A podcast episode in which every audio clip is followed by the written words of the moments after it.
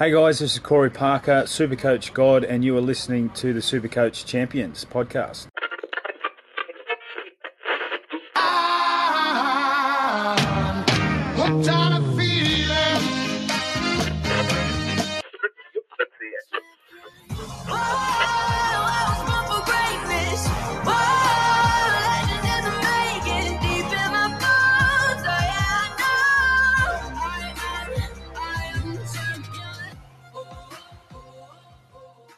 Welcome back to the Supercoach Champions. You're here again with Catfish.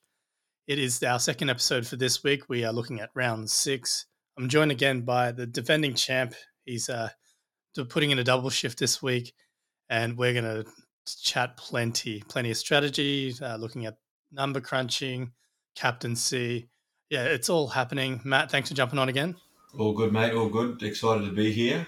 Round six is uh, flown around. I feel like our, our five or six weeks we talked in the preseason took forever, and uh, yeah, now we're already at round six. So I guess we've got to make sure we make the most of each week of Supercoach because it'll be gone before we know it.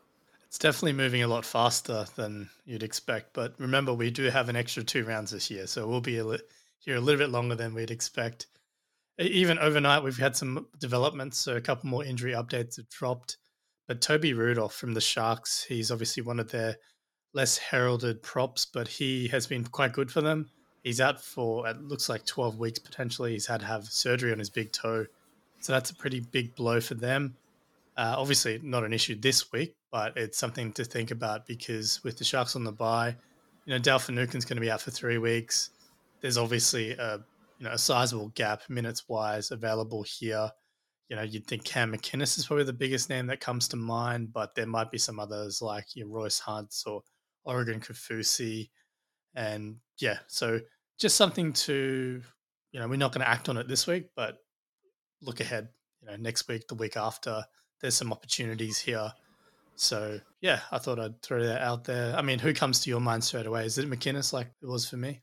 It was, and it was very similar last year. I think when Finucane got suspended for three or four weeks, I know McInnes was the first person I brought in although if there was an NRL team that could cope with losing two of their, their first string middles, it's probably the Sharks. So, yeah, I don't think it's going to throw up any great super coach play. I think you're, you're on the money there. But, oh, you know, McInnes is, he's not played that many minutes in recent uh, weeks. So it might actually be a bigger impact than we'd expect. But anyway, uh, let's jump straight to our first segment here. Crunch numbers like I do. They call me the king of the spreadsheets. Got them all printed out on my bed sheets. My new computer's got the clock. All right, so thanks again to our good friend Carl accountant. He is here to sponsor Crunching the Numbers. If you do want to make sure you're not fudging your numbers when it comes to your taxes, make sure you get Carl to help you out.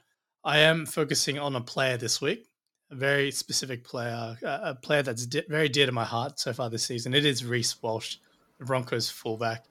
I mean, what a start to his career as a Bronco for Supercoach. He's played four games now, missed round one, averaging 95.8 points per game, sitting at a cool 720,600. He's increased in price by a shade under 166,000. It burns me that I actually, you know, being a Broncos fan, I was like, I don't want to be swayed by how much I'm excited for him as a Broncos fan. And it's totally backfired on me. I mean, it helps that I had Latrell Mitchell, and I'm obviously a big Latrell fan for Supercoach, so that was probably part of my decision making process. But yeah, it's kind of weird that for once I, I, tried to let my Broncos homerism not influence my decisions, and it's backfired big time. Now you jumped on straight away, pretty much, didn't you? Yeah, I think I, I actually went the week early on him and tried to um, anti pod turbo that week, and I remember at halftime messaging you and Joe and Walsh was on two, and thinking I was going to have to and Supercoach for the year. But um, yeah, it's, it's definitely it's been good for Supercoach. It's been good to watch. Yeah, not a Broncos fan, but uh, it does give you a reason to truly tune into their games. The kid is amazing. He's been absolutely on fire. And look, 37% of Supercoach currently have him in their teams, which I was actually surprised when I first looked at this. I, I just didn't think he'd be that popular, but fair enough. So I wanted to dive a little bit deeper though, because yeah, that average is is obviously amazing, but you know, we've talked about in the past. You know, I, I gave him the Scott Drinkwater comparison a little bit earlier, and the reason for that is obviously he's very attacking stat dependent. You you talked about it a couple of weeks back. You know, on pretty much zero at halftime. Maybe that was partially due to dodgy live scoring, but he wasn't as involved as you as you'd have hoped. So breaking the numbers down, you know, from his 95.8 points per game, 33.75 of that in, in his four games so far comes from his base and base attack numbers. So that's your hit ups, that's your tackles, missed tackles, and your tackle bus offloads, things like that. So that number is not great. I mean, from a super coach standpoint for, you know, your elite fullbacks. For context, I mean, Teddy's often around the 50 mark. Turbo can vary, uh, but you know, when when he went absolutely massive, he was averaging about 50 in base and base attack stats as well. A lot of it comes from his tackle busting, but yeah, generally the elite guys are going to hit that at least 45, 50 mark because that's, you know, basically the equivalent of a try per game more than what uh, Reece Walsh is doing. So, you know, just for him to keep up, he needs to score an extra try per game. To be fair, to be fair with it, it actually looks like he might have less than 35 when you watch it, right? He very rarely gets tackled when he runs. Like, it, yeah, it, it, 35 is probably a bigger number than it looks like, right? Yeah. So, I mean, technically, I did say 33.75. Let's call it 34. hey, this is a numbers section. We've got to be accurate, right? but look, you're, you're right. It's probably higher than you'd expect. And that's a lot of it does come from his tackle busting. So, I mean, he's had four, three, two, and then seven the last game. Obviously, a big one there. But look, breaking it down a little bit further, I mean, he's averaging 65.25 points per game in attacking stats. That's massive. And, you know, three tries. He's got seven try assists. He's got three line breaks, but the big one here, 11 line break assists. That's quite, we've had four games, right? So he's almost three game. So that's uh, quite impressive for anyone to keep up, basically, basically for the season. So the question for me is, well, yes, he can probably keep this up for at least a short term, but across the season, I, I think it's fair to say no one's expecting him to maintain a 90 plus average, right? Not with that type of work rate. And inevitably, you know, Origin's going to hit the Broncos. You'd think being top of the table or, or top four or whatever, by then they're going to have a higher representation potentially than the last couple of years. You'd think at the very least Paddy Carrigan will be out, Payne Haas will be out. You know, even Flegler is an incumbent. Reece Walsh seems to be earmarked for the number one jersey as well. Cobbo's an incumbent winger. Staggs probably might not come into play for the Blues given how how gun their team is, but you know, a couple of injuries and he might be in there as well. So there's definitely a world where the, the Broncos are quite depleted, and obviously Reece will be missing himself. So I kind of think, you know, you obviously ride this as long as you can. He's got the Raiders this week, Titans next week. Then there's a little bit of a tougher stretch where he's the Eels, the Rabbitohs, the Seagulls, the Storm, and then the Panthers leading up into the round 13 bye. But yeah, I mean, do you see yourself actually jumping off him anytime soon? Yeah, I'm pretty confident after the Titans is is where my Reece Walsh experiment ends, and I'm definitely not going to be disappointed. So I think he's yeah, it's pretty much a straight swap to Latrell, all things going equal after after the Titans game in terms of downgrade. price. Yeah, downgrade. it could well be right. Um, so I, I, think that all in all, Reece Walsh owners probably don't get too uh, romantic about it and, and see that he's he's absolutely killed it for the last five weeks. If your gut tells you now's the time to pass up, I think make that call and, and just say it was a good good five week play. Well, it's been a fantastic one so far, and like you said, two two more rounds where you'd back the the Broncos to be fairly dominant. Although the the Titans game is always a bit hit and miss. Like sometimes it just turns into a bit of a dogfight. But the way the 2023 Titans are, if, if anything, it'll be a shootout rather than you know uh, getting to the the grind type matchup there. So I think you got two more weeks where you you be pretty confident uh, Reece Walsh is going to smash it, but then afterwards it does get a little bit dicey and yeah, they do. The Broncos do enter into a bit of a tougher run. But yeah, I thought look, diving into it is always helpful. And as you know, you've revealed that he's probably actually hitting a higher base than you expect based on what you're watching on the field. But it, it's certainly not sustainable to be, you know, one of the elite kind of fullbacks if you're not goal kicking on top of it or something like that, like Latrell does. But yeah, we thank Carl again. You know, get in touch with him. Tax time's not quite here, but it's not too far away. Carl can help you out with your tax return.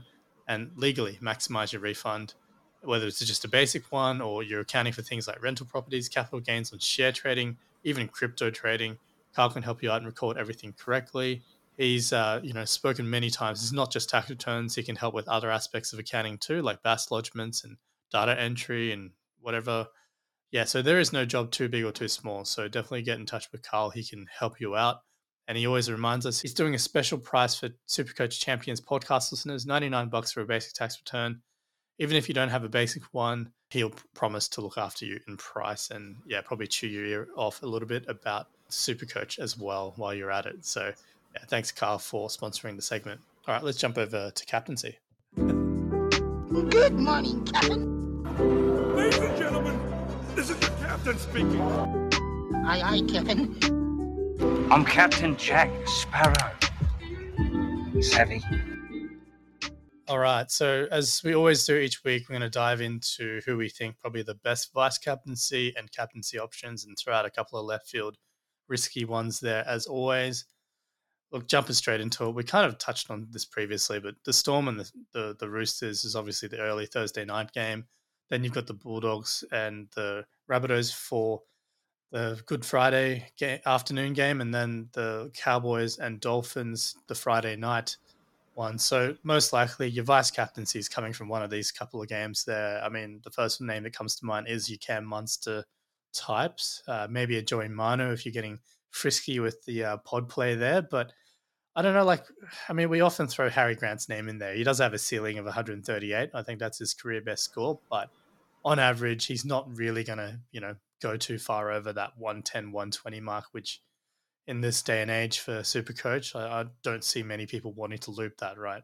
No, no. The the VC, I think, like I, I know a few people looped Cleary's 124 last week, and they probably felt good at the time. But um, watching Turbo and and Hynes sort of get to 100 with quite ease, it was probably nerve wracking. Um, so 124 has got to be the very low limit of a loop, I think, and unless you've only got 17 players and you've got no AE, right?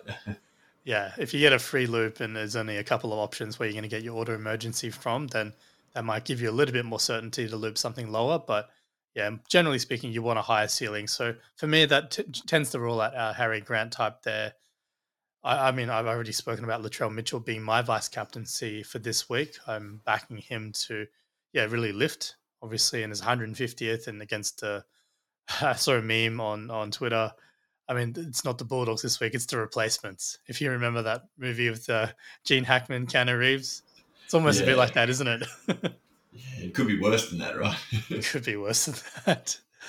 Look, you've already spoken about Val um, being Val Holmes being your captaincy, or at least a vice captaincy. He's playing the third game of the week, and you know against a bit of a depleted Dolphins outfit, you know, running out their third or fourth choice halves already. Uh, look, I, I, like that shout. You're obviously backing the Cowboys with Drinky back to, to really get back on track. Any other names from the first three games that you want to throw out there for a bit of a VC option? I think I like the. Uh, I don't like the first game for the VC. I think the Storm and the Roosters are probably rolling out their two strongest or, or, almost strongest teams for the first six rounds. So I don't see a, a high scoring shootout there.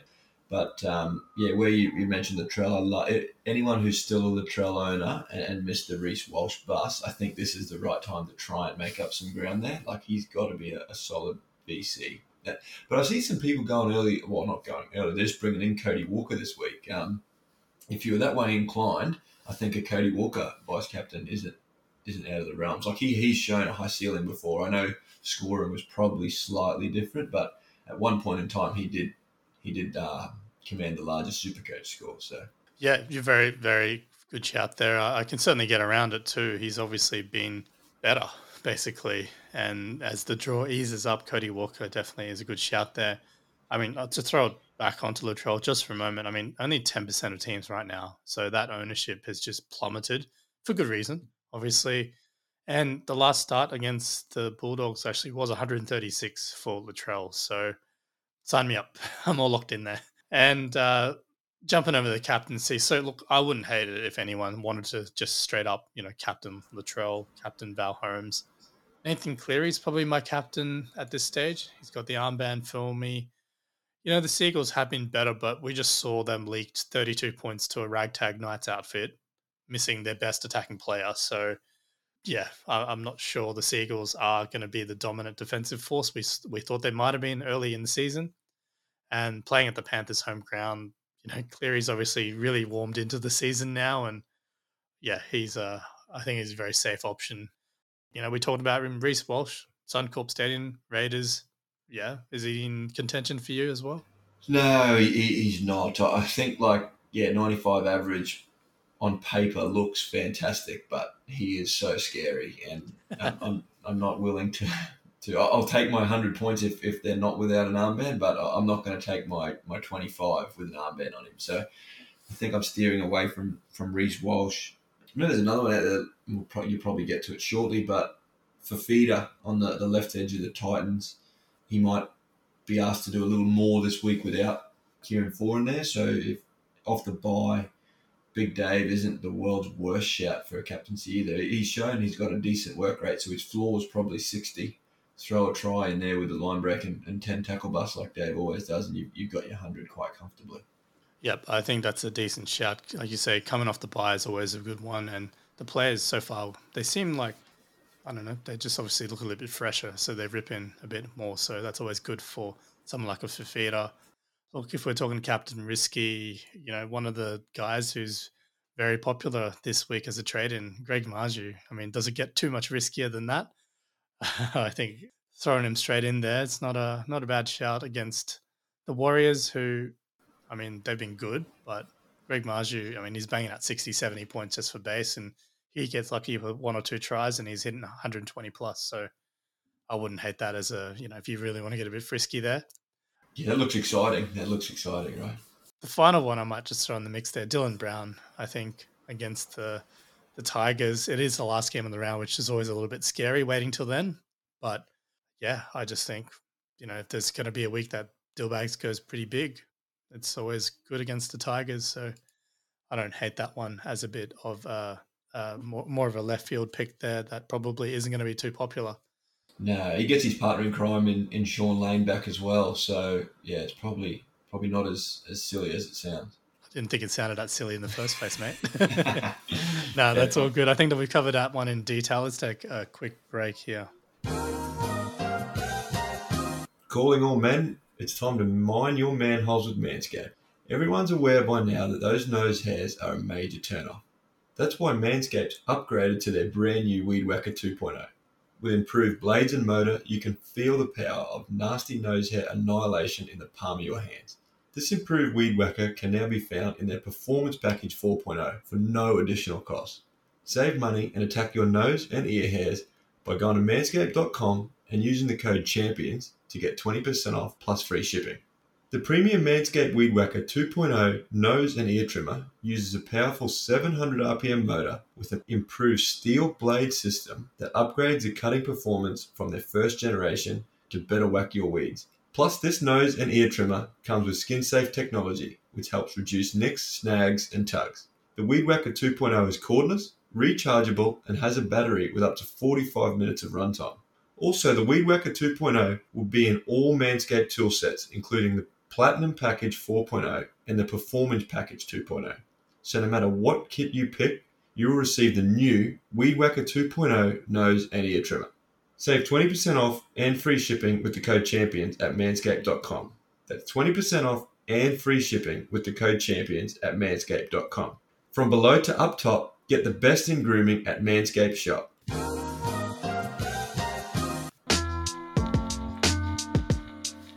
It's a bold strategy, Cotton. Let's see if it pays off for him. All right, here we are, round six. We are down five rounds of the season already. So that used to be 20% of the season. It's not quite, slightly below 20% of the season, but I mean, we're almost a fifth of the way through. So at this stage, I guess um, I like to take stock and kind of see, well, where are we at at the moment? How's our teams looking? How are we ranked? And, and you know, what does that usually mean for us? So, for example, like me, my team's, I mean, after the, the whack job I did on it last week and, and the general struggles I'm having, my team's not in great shape. It's not horrible. I think it's it's more actually built long term. Like I was looking at it. I actually have you know a lot of players for round thirteen accidentally already. So you know I actually have ten of the thirteen I'll need, and you know maybe maybe eight of them are, are mostly guys I'd be you know happy hold for the season. You know like guys like Joey Tapine, Tohu Harris, those type of level of players. You know Reuben Garrick, like so. I'm not in too bad of a shape long term, but I am struggling because I'm ranked around the 22,000s. So for me, I I think I need to push hard to catch up. So I don't can't really ease off on the trading, but I think things are a little bit different for yourself. You know, you're sitting at what just five six thousand in the rankings.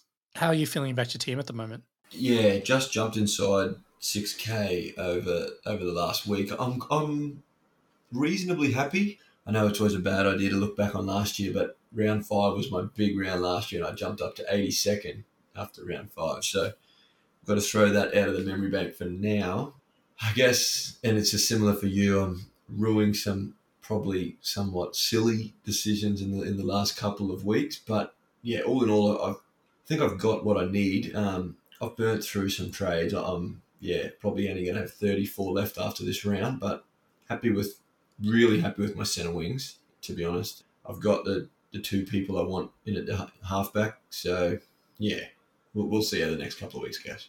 Yeah, I think that's where just taking stock can sometimes, you know, give you a little bit more of a longer term look on, you know, what's going to happen for the next five rounds or whatever. So, like I was saying, you know, yes, I don't have some of the key players. You know, obviously, I don't have Reece Walsh. I don't have Jacob Kiraz. I've missed that one. Nicho Hynes coming in sooner rather than later, but you know, there are some key names here that I currently don't have.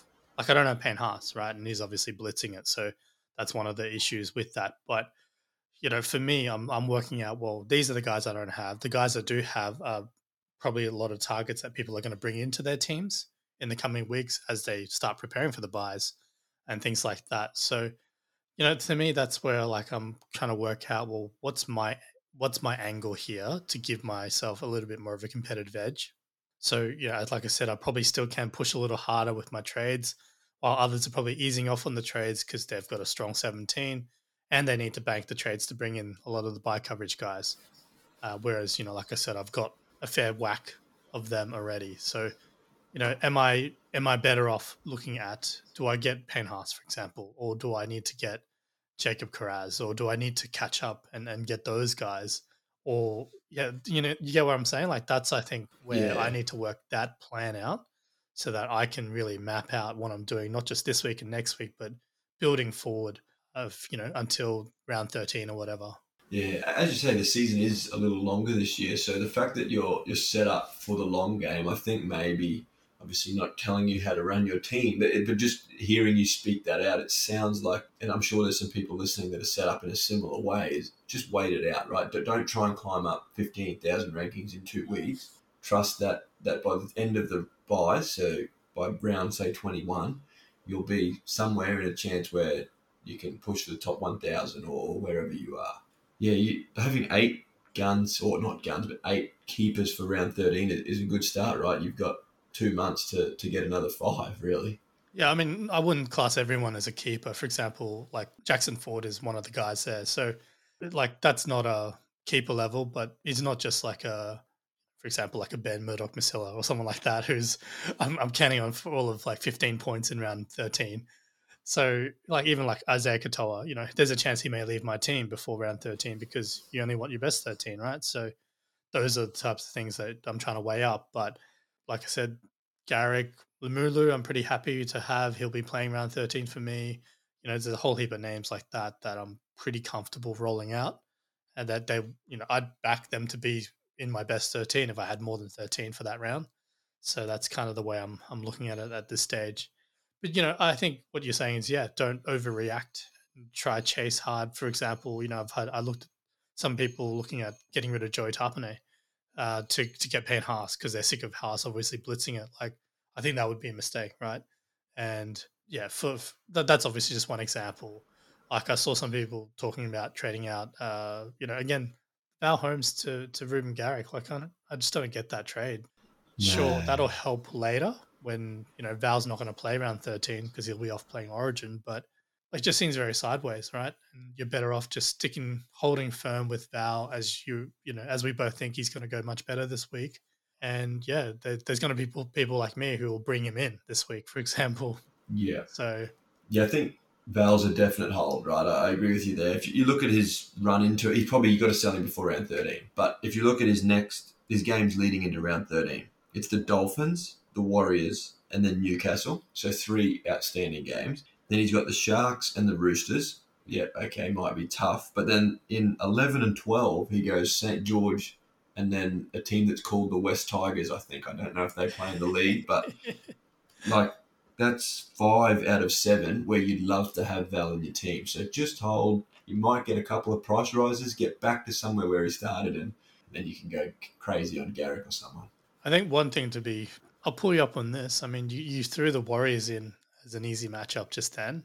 Mad disrespect on the second place team on the ladder right now, and still one of the best defensive sides. So no, I, I can't get on board with that. I, we need to change our thinking because right now, the 2023 Warriors are one of the top four defensive teams. So I think we've got to you know shift our thinking there. Maybe they won't stay like that all season, and if that's the case, we'll we'll stay water and and adjust. But yeah, for now, like I, I get it, right? Because you're looking at it, you're like Warriors, Warriors. They've been per- perennially an easy matchup, but it's just it's 2023. Yeah, fair point. Fair point. All right, moving on to the next kind of pondering question here, like you know, as we work out our trades, obviously working out how to improve our team. So, you know, we ask this every year, but how in 2023, how should we be approaching our four reserves each week? You know, in seasons past, it was very easy. You wanted two gun fullbacks, two gun five eights, two gun halfbacks, and maybe a reserve or an extra center wing.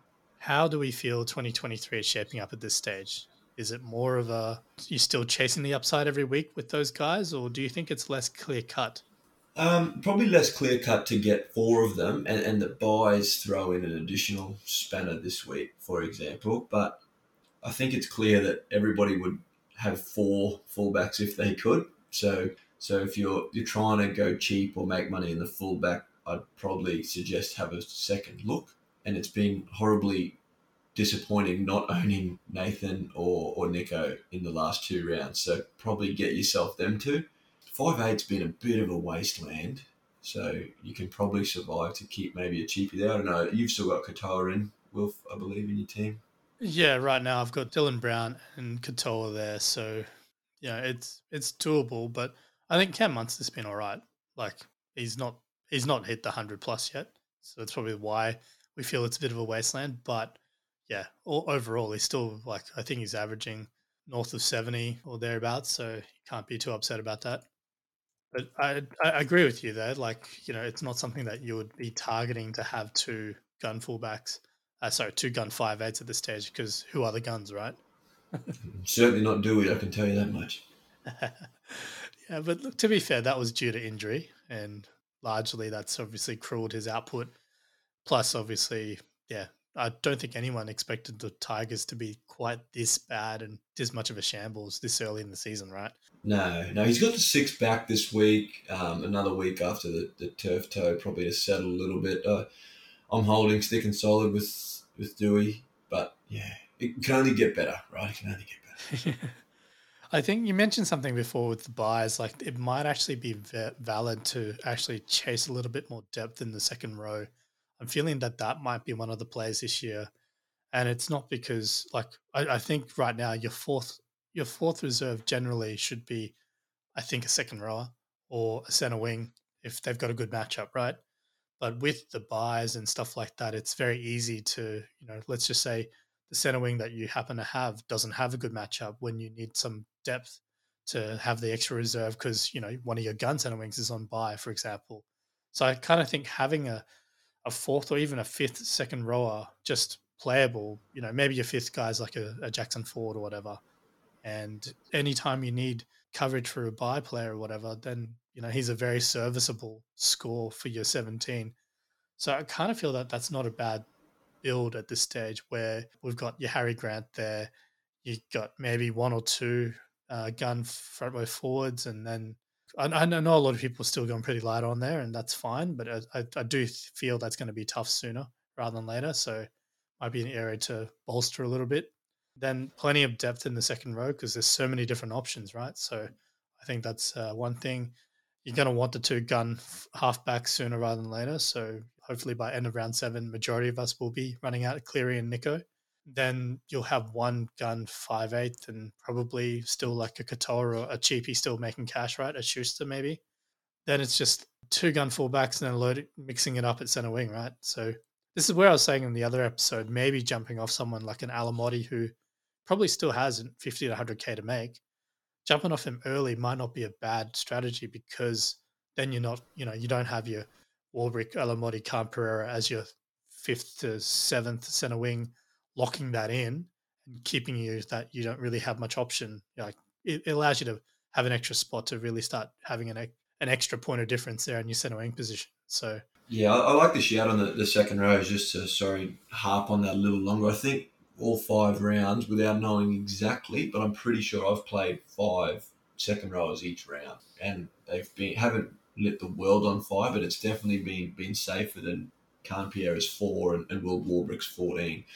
It's interesting you say about Alamoti because if you've got four centre wings and then your your three reserves are Alamoti, Khan Pereira, and, and Warbrick, there'll be four rounds or, or, say four different teams, three bye rounds each team. That, that's 12 rounds where you're going to have to run out one of those three at a bare minimum without putting a reserve anywhere else. So it, it's not a bad shout getting off Alamoti. Yeah, like I said, it's obviously team specific, but I, I think, you know, a lot of people have Kiraz and Alamoti's going along fine, but eventually, you know, you can put that coin to to have an extra point of difference there rather than being one of those teams that are locked into having to play Khan Pereira or a Warbrick every time there's a there's a bye or whatever that weakens your 17 elsewhere. So yeah, uh, I think sometimes working through that can again identify some opportunities for us to target in terms of points of difference or yeah, just ways to try and get ahead potentially. Now we've obviously talked about plenty of players, and part of the obviously is when we need cash. You know, who who are we downgrading who will be trading out of our team, seeking to downgrade to free up the cash to get Cleary, Hynes, Dylan Brown, all those gun players that obviously we, we want to make sure we have so we don't fall behind. Now you've um you've shared some frustrations about this week that there aren't very great options there. I mean, like you know, I did mention Josh Schuster. If you didn't go early on him, this is he's he's the number one downgrade option, I think uh, available both at five eighth and also at second row. So very flexible and handy there. But let's say you went early. What other names can we throw out there to, to help some of the listeners? Yeah, good luck. I'm just going through the um, the top trade ins this week, and the first five there is no one under 500 or 450,000 in Zac Hosking. So normally there's someone cheap people are bringing in, right? there's just no one this week. The, the highest brought in cheapie is Jack Johns in the second, and he's only 2RF. Um, obviously starting this week, but Kurt Mann you'd expect back. Um, Adam Elliott can't be too far away. Well, Mann's on the bench, so there's every chance there's a late swap, and Johns goes back to the bench. But look, Johns, you know, negative 36 break even. He is slightly above bottom dollar. But I think the main thing is, as you pointed out, like Kurt Mann's back to take minutes. Even with the 90 minute game, he only played 40 minutes last week. So he obviously cashed in on some attacking stats, but it's not great, basically. So, you know, look, if, if you're just desperate for a downgrade to find someone, like he can do a job for a couple of weeks, but you're going to then need to trade him out, right? Or he'll potentially keep plodding away, dropping 30s or, or less on on your team, which is not the end of the world. But like I said, it's just you know you're eventually going to need to get rid of him, and that's another trade that you'll use there. So it's yeah, like I think in in in a bad bunch, he's not bad because he's got that nice negative break even. But just be realistic, he may need to leave your team. I think that's the same thing about Isaac, right? Fa'asuamaleaui, he's uh, in that mix there for. Know, he's a bottom dollar downgrade that's got a negative break even. It's only negative three, but he may not be around, or he, he may end up getting pretty s- small minutes sooner rather than later there. Now, uh, I think we did mention Jackson Ford potentially could be a downgrade option still. He's 340,000 and he's got a negative 10 break even. And, you know, he's got a really safe role. So for, for, for me, I think he's not only a downgrade, but then he becomes a very usable option in your team, not necessarily weekly, but you know when there's some bye rounds, like he's definitely in contention to be plugged in to your 17. So he's uh, if you didn't jump on already, then he's uh, definitely an option there. But outside of that, it's getting pretty tough, right, for this week. Yeah, well, look, I, I'm one of the people in the downgrade downgrade chasing position. Um, I, I don't have Schuster, but I don't want to drop either of my my five eights, and I don't want to drop any of my two RFs. So I'm going to have to pass on Schuster. I think the the only place I want to downgrade is in the front row. Um, I sort of I had three very good playable options there, and I just felt that.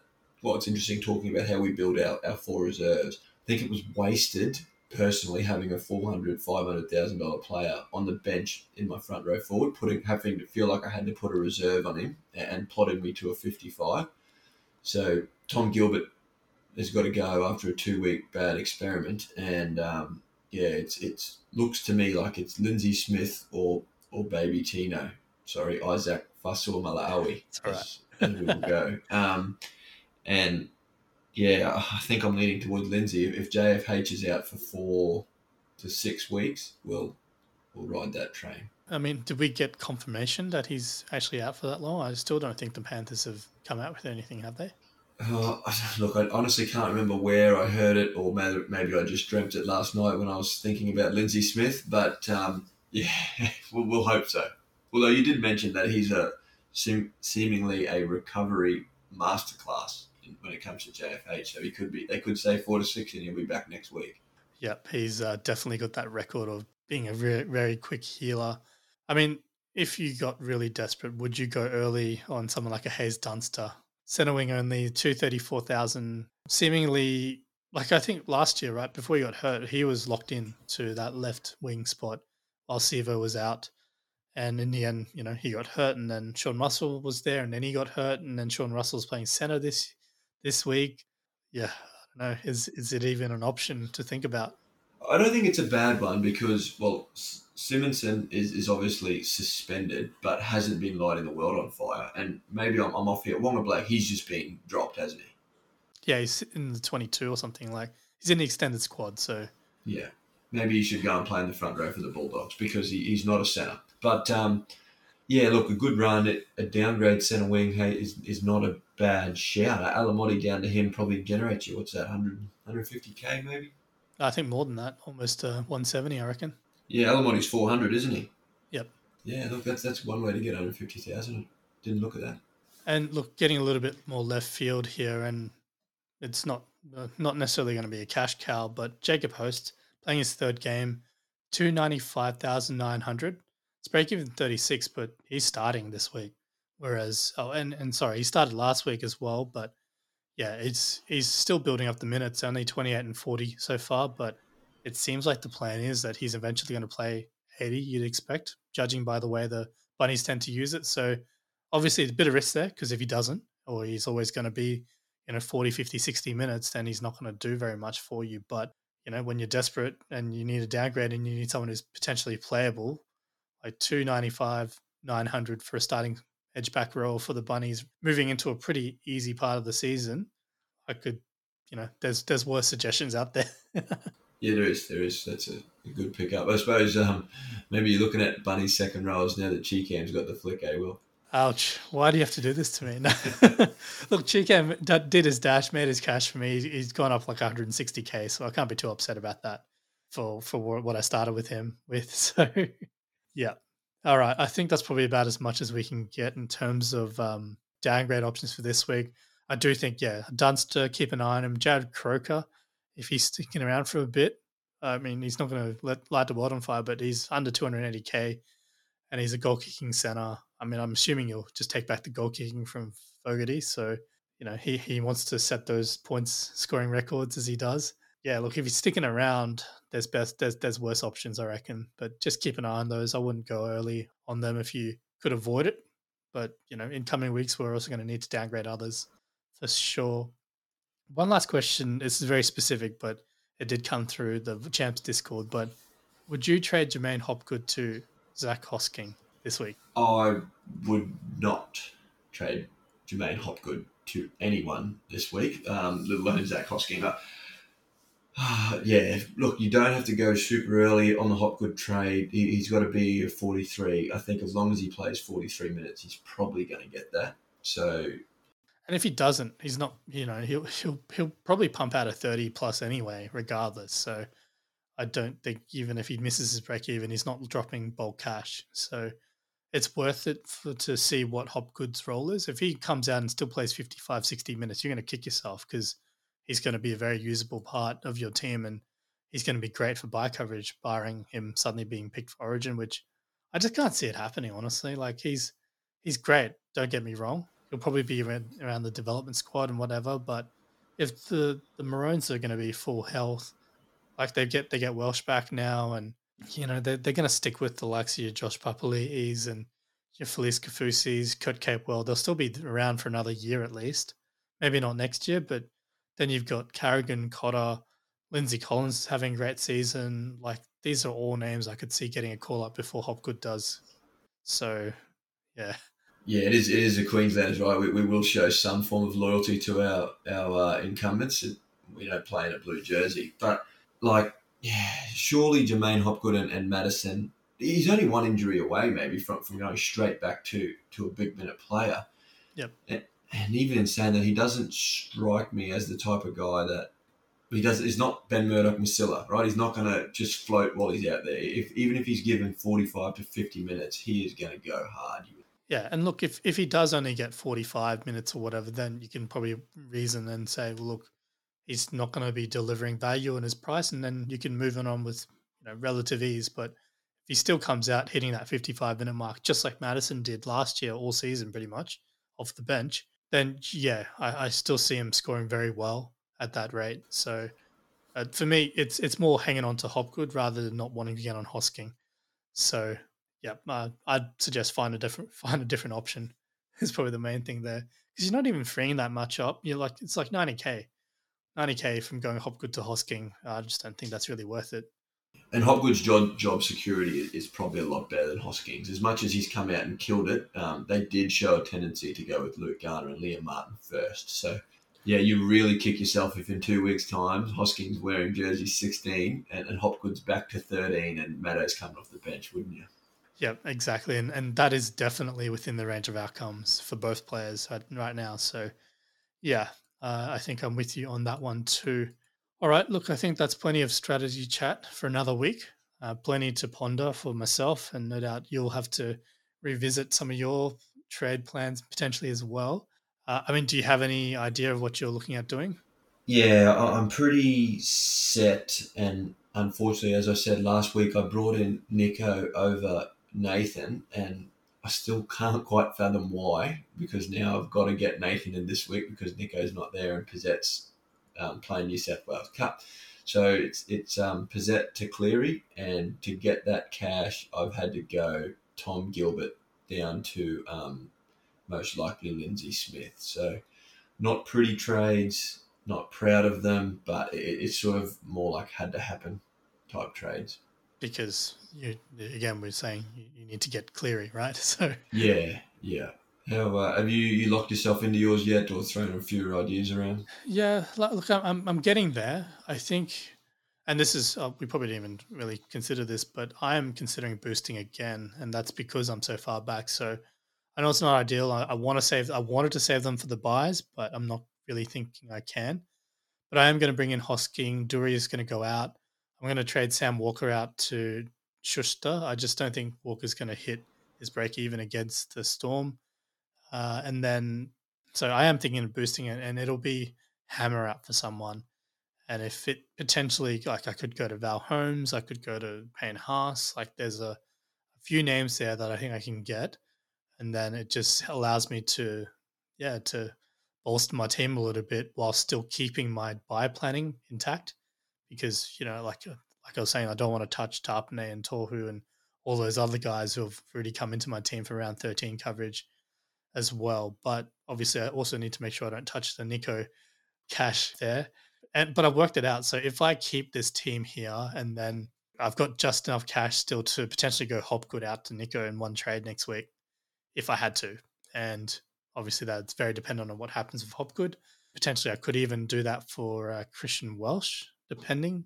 Again, it very, very depends on. Yeah, I'll probably need a second trade to do that one, but I won't need to boost to get Nicho, and that's probably important as well. So, haven't fully decided, but that's kind of where I'm at at the moment. But yeah, really hoping to strengthen the team a little bit more, while still obviously keeping my my uh, bye planning intact. Yeah, they sound good, and I think that like sometimes you can you can throw a boost in, and the third trade is just another third trade. It doesn't look a lot better, but that third trade really makes your your three trades look a lot better, doesn't it? Like the, the two trades are good, but if you can get that third one in, um, it does yeah. Yeah. Anytime you can get like one or the the best one or two in in the position is always going to be helpful for that third trade there. So, all right, Matt, thanks for jumping on again. We'll no doubt chat again soon. So, thanks everyone for listening. Uh, we will hopefully be back tomorrow with the late mail edition. And uh, yeah, we'll catch you again on the flip side. Thanks.